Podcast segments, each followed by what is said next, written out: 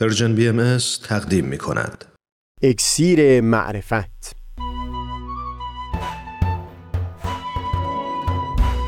مروری بر مضامین کتاب ایقان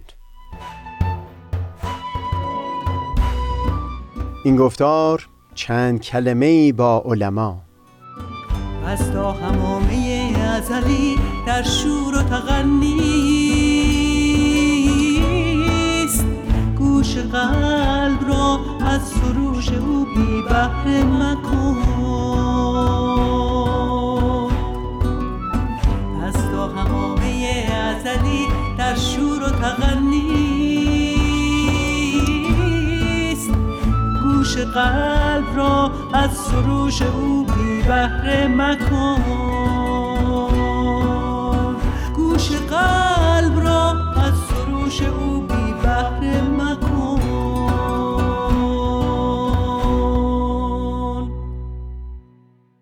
دوستان سهیل کمالی هستم. با وجود اینکه در کتاب ایقان مفصلا در خصوص اینکه در دوران ظهور پیامبران این علما بودند که همواره مانع عرفان ظهور اونها می شدند اما یک چند بیان سریح در همین اثر چراغی به دست میده تا در پرتو اون بتونیم یک قدری متفاوت به این جریان نگاه بکنیم. برای اینکه من بتونم این دیدگاه رو در این گفتگو اونطور که باید و شاید منتقل بکنم چاره ای ندارم جز اینکه سخن رو در چند بخش مختلف با شما پی بگیرم. اول صحبتی خواهد بود در این خصوص که توقع و انتظار پیامبر الهی در این عصر از علما چه بوده. این مسئله بین اونها و پروردگار اونها هست به گونه که در کتاب ایقان بیان شده. در گفتار بعد یعنی بخش دوم این صحبت بیان این خواهد بود که نگاه کتاب ایقان نقدی هست بر عملکرد روحانیون و علما به عنوان یک طبقه و نه اینکه مزامین این اثر توجیه به دست بده تا زبان به سو گشوده بشه نسبت به فرد فرد روحانیون. و در بخش سوم هم این صحبت به میون خواهد اومد که کتابیگان به هیچ وجه مسئولیت رو از دوش خود مردمان بر نمی داره و اتفاقا خود مردم رو مسئول می‌دونه بابت اون اطاعت کورکورانه از علما که هم برخلاف حکم خرد بوده و هم دیانت. در کتاب ایگان از سوی در خصوص دلیل پشت کردن مردمان به پیامبر الهی با اینکه سالها انتظار ظهور موعود اون دین رو میکشیدن. اعراض و انکار علما رو بزرگترین دلیل به حساب میارن اما بعدتر در خصوص ریشه انکار علما دو دلیل رو بیان می‌کنن. یا حب ریاست و یا نبود معرفت. در گفتار پیشین صحبتی داشتیم درباره اینکه چرا میبایستی در ظهور حضرت باب و هم حضرت بهاءالله حب ریاست از سوی علما سبب استیکاک اونها با ظهور جدید شده باشه. یا بهتر بگم بحث از این بود که چرا میبایستی حضرات علما ظهور جدید رو در تعارض با موقعیت خودشون به حساب بیارن؟ اینجا گفتگوی ما چیز دیگری هست. اینکه حال که در کتابیگان بیان فرمودن دلیل اعراض علما این دو عامل هست. در صحبت با اونها چطور تلاش کردند که این موانع برطرف بشد؟ در خصوص حب ریاست هرچند به حقیقت جای بحث چندانی نمیمونه منتها در یک جایی از این سلسله گفتارها صحبت جداگانه دربارش خواهیم داشت. اینجا بگذارید فقط بسنده بکنیم به بیان اینکه بارها علما رو به این حقیقت هوشیار کردند که شما اگر دارای ریاستی و قدرتی هستید و اگر حکم شما نفوذی داره این با تکیه بر اسم من و کرسی من هست. یعنی این قدرت و نفوذ به هیچ وجه اصیل و مستقل نیست بلکه به خاطر همون نسبتی هست که با پیامبر الهی برای خود قائل هستند.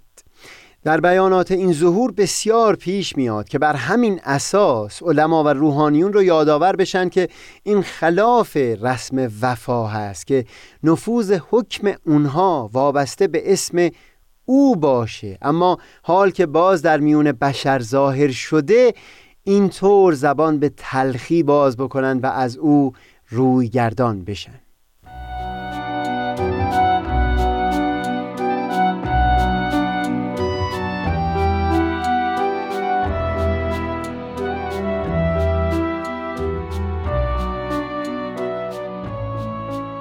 درباره عدم معرفت من میل دارم اینجا بیشتر با همدیگه گفتگویی داشته باشیم. در ظاهر اینطور به نظر میاد که اگر دلیل انکار اون بوده باشه که شخص با وجود اینکه دلش پذیرا بوده برای معانی نو اما مطلب رو در نیافته در این صورت تقصیری متوجهش نیست. در اینجا حضرت بهاءالله در یک دو صفحه از کتابیگان به تفصیل بحث رو به نحو دیگه ای ادامه میدن. بگذارید من اول لب مطلب رو بر زبون بیارم در یک جمله و بعد بر اساس خود کتابیگان تفصیلی بیان بکنم. در واقع نقد اساسی که در کتابیگان بر علما شده خود نبود معرفت نیست بلکه نقد بر این حقیقت هست که روحانیون هیچ احتمال نبود معرفت رو برای خودشون قائل نشدن و در کتابیگان برای رفع این مانع هم تلاش حضرت بالا اون هست تا بر اساس خود اون متونی که مورد قبول علما و روحانیون هست اونها رو قانع بکنن که دست کم احتمال این رو بدن که به معرفت نائل نشدن. و لذا با این شدت بر رأی خودشون در انکار ظهور الهی اصرار نورزن. در همین بخش از کتابیگان دست کم سه تا استدلال بر زبون میارن برای تشویق روحانیون به لحاظ کردن این احتمال. یکی یادآور میشن احادیثی که در اونها تأکید شده که بیانات الهی و متون احادیث دشوار هست و معنای حقیقی اون پوشیده خواهد بود. مگر بر فرشته مقرب الهی پیامبران و یا بندهی که در امتحانات الهی روسفید بیرون اومده باشه؟ و بیان می‌کنن که دوتای اول که واضح هست در سومی هم به هیچ وجه اطمینانی نمی‌تونه در دل شخص پدید بیاد که خودش رو در اون جایگاه حساب بکنه. دوم یادآور میشن که خود علمای اسلام قبول دارن که در احکام فقهی که از فروعات دین هست چون راهی برای حصول یقین نیست می‌توان به زن تمسک جست. بیان میفرمایند که علمایی که در مسائل شرعیه هنوز در زن و شکند چطور است که در دشوارترین مسائل اصول الهیه و جواهر اسرار کلمات قدسیه اینطور اصرار بر یقین می‌کنن در خصوص معنای کلمات و علامت های ظهور موعود؟ و سوم به اونها یادآور میشن که درست مشابه همین علامت ها که برای ظهور موعود در آین اسلام مطرح شده بود در کتاب های سایر ادیان هم برای ظهور موعود بعد بیان شده بود. و علمای همون ادیان پیشین هم باز به همین دلیل از معرفت ظهور بعد باز موندن. در حالی که باور علمای اسلام این هست که موعود اون ادیان ظاهر شده. با این حساب اگر علمای سایر ادیان در فهم معانی عبارتهای کاملا مشابه اشتباه کردن چطور نمیشه احتمال داد که در این زمان هم باز همون اشتباه رخ داده باشه؟ همونطور که بیان کردم در اینجا حضرت بحالا این موارد که برشمردم رو به عنوان استدلالی در اثبات ظهور حضرت باب یا خودشون بیان نمی کنن بلکه فقط علما و روحانیون رو دعوت می کنن به اینکه دست کم جایی باز بگذارن برای احتمال خطا در باورهایی که اینطور تنگ اونها رو در آغوش گرفتن.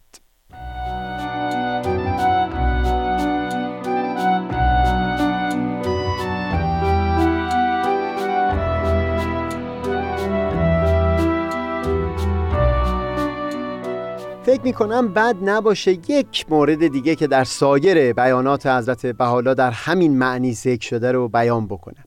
در چندین اثر حضرت بحالا باز به علما یادآور میشن حدیثی که نزد خود اونها مقبولیت تام داشت.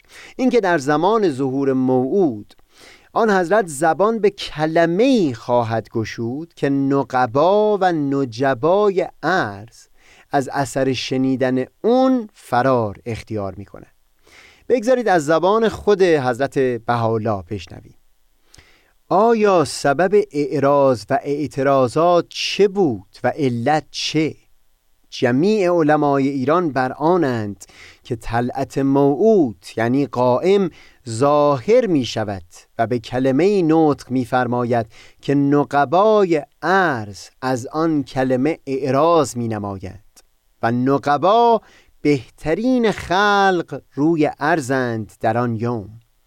این کلمه را می‌گویند و از برای بهترین خلق اثبات حزیمت و فرار می نمایند ولیکن در خود گمان توقف و اعراض و اعتراض و فرار ننموده و نمی نماید برای من این نکته بسیار دلنشین هست و هم در این حال بسیار بسیار تلخ که جناب قدوس از بزرگترین اصحاب حضرت باب در نامه‌ای که خطاب به بزرگترین عالم دینی شهر بابل سعید العلماء نوشته بود واضحا او رو به همین حقیقت هوشیار کرده بود. یعنی او رو دعوت می‌کرد به اینکه تا یقین حاصل نشده دست به کاری نزنه که نیازمند نهایت درجه اطمینان هست. در اونجا مضمون حدیثی رو برای او می نویسه و بعد بیان می‌کنه پس بر هر کسی لازم است که میان خود و خداوند خود با تمام انصاف و متانت عقل و فکر نظر کند در امری که او را مرتکب می شود نه اینکه مرتکب شود امری را که آخر آن به خسران و ندامت و حسرت باشد از برای وی در آخرت. پس لابد است تا یقین نکرده شخص آنچه را که می‌خواهد بلکه مثل آفتاب در وسط زوال نگشته اقدام نکند. و ادامه میده که با این تصمیم خطا مبادا سبب هلاک نفس خودش و سایر مردمانی که دنبال روی او هستند بشه. در نهایت تأسف جناب قدوس در سن 27 سالگی به اصرار و فتوای مخاطب همین نامه نهال وجودش در هم شکسته شد و هم توهین ها در حق جسد بیجان او روا داشته شد.